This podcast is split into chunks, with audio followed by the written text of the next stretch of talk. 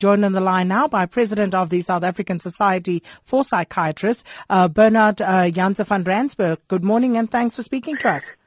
Good morning to you. Thank you for inviting us.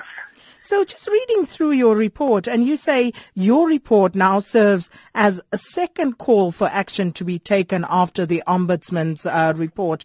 Tell us what are the concerns that you have at this stage about what's happening in the sector? Thank you. Thank you very much. I think it is important to to allude to the context. Um, firstly, that the second call, uh, uh, uh, and that uh, with that, we are in, in, in full acknowledgement and much appreciation of all the action that's already been taken, particularly in terms of the Life Esidimeni, addressing the crisis, putting people back into uh, safe places. there's an enormous amount of work that's been done by national and Gauteng governments uh, in that regard. but I think um, this particular report stems from a, a regional meeting that we had, or meeting with regional groups, our structures uh, earlier in, in, in, in June, where there were also reports from other provinces, other areas in the country. And that is what raised our concern is that, um, you know, uh, to look, to look a little bit broader and beyond just the life Esidimeni scenario in one province, it's still our concern that on a practical day-to-day clinical level that we care for our patients in districts and hospitals, it seems that there's a crucial disconnect still in terms of linking the existing very good mental health policies that we do have, but linking that, translating that into operationalized action plans on the ground, which is funded and staffed. So I think, in essence, for me and for our members in the different regions, that seems to be the current pressing issue. You also say that uh, the Esidimeni incident is just the tip of the iceberg. So could you elaborate on that assertion, please?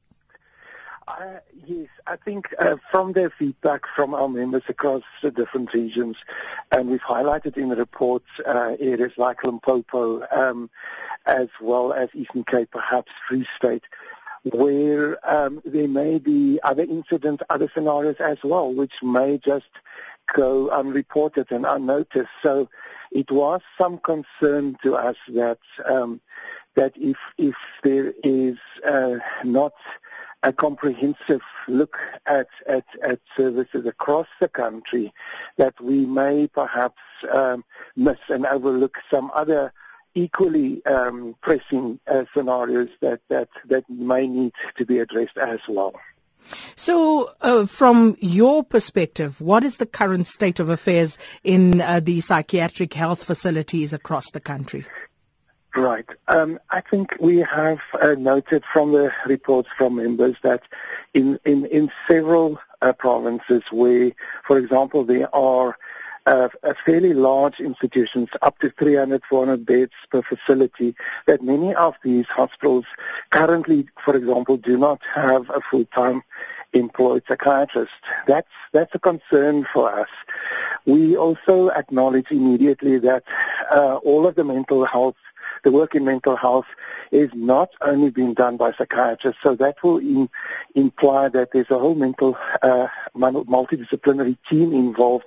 We would want to acknowledge uh, the nursing group in this regard, occupational therapists, social workers, as well as psychology, which I think in an ideal scenario would would have worked together in teams, in districts, uh, community-based also. But uh, in particular, if, if you don't see these teams uh, operating in, in psychiatric and specialized hospitals already, that's, that's, a, that's a concern. And so the vacancy of posts, the unavailability of staff, I think is one of our pressing and threatening challenges at the moment. And um, what would you say is the solution? Uh, do you see a way out of it? Um, I, I once again need to point out that the Society of Psychiatrists is in, in specific acknowledgement of all the activities that's been uh, in, initiated and engaged with since the Ombuds report. You may know that there's uh, some other longer term recommendations, such as recommendation 16, which particularly speaks to an integrated system between primary and specialized care. There's um, a, a recommendation which has been already taken up by our national minister in terms of actually looking at change of legislation in which national and provincial governments may work closer together in terms of operationalizing policy. So I think uh, to answer the question what needs to be done perhaps at the moment is that very crucial uh, connection between uh, existing policy which the society again endorsed as good mental health policy but it's the uh, op- uh, on the operational level I think is where our challenge is at the moment a commitment to uh, operationalize implementable plans, specific, detailed, perhaps uh, funded, prioritized um, plans and and um, achievable outcomes in each province. And we do acknowledge it will take perhaps a couple of years in several budget cycles. But I think the work to operationalize our policy and bring it down to a, day-to-day clinical level where we can see the results and the difference. I think that is a huge challenge and, and also perhaps an opportunity at the moment. Um, and we trust that, that that could be started and engaged with at the moment. Well, thank you so much, uh, Bernard Janse van Rensburg, who is the president of the South African Society for Psychiatrists.